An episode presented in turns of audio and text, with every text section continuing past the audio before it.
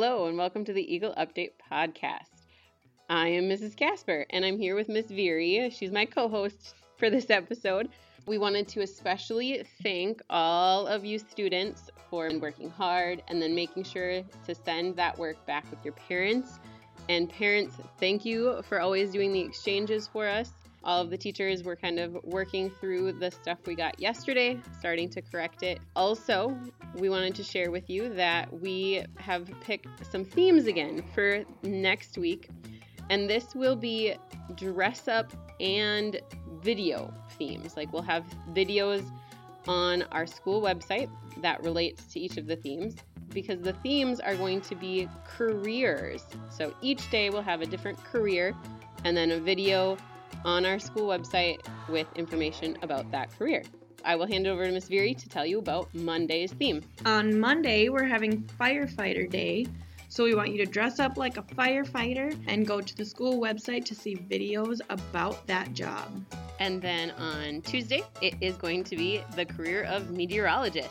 Dress up like your favorite weather personality and be a meteorologist that day. Okay, and then since Wednesday is Earth Day, we want to recognize DNR officers and park rangers.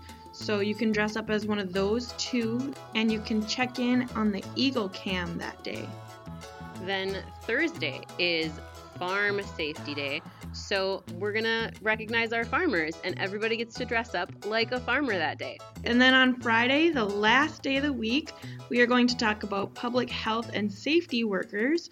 So, jobs like police officers and EMTs. We're going to do videos that relate to calling 911 and the dispatchers that answer when you do call 911.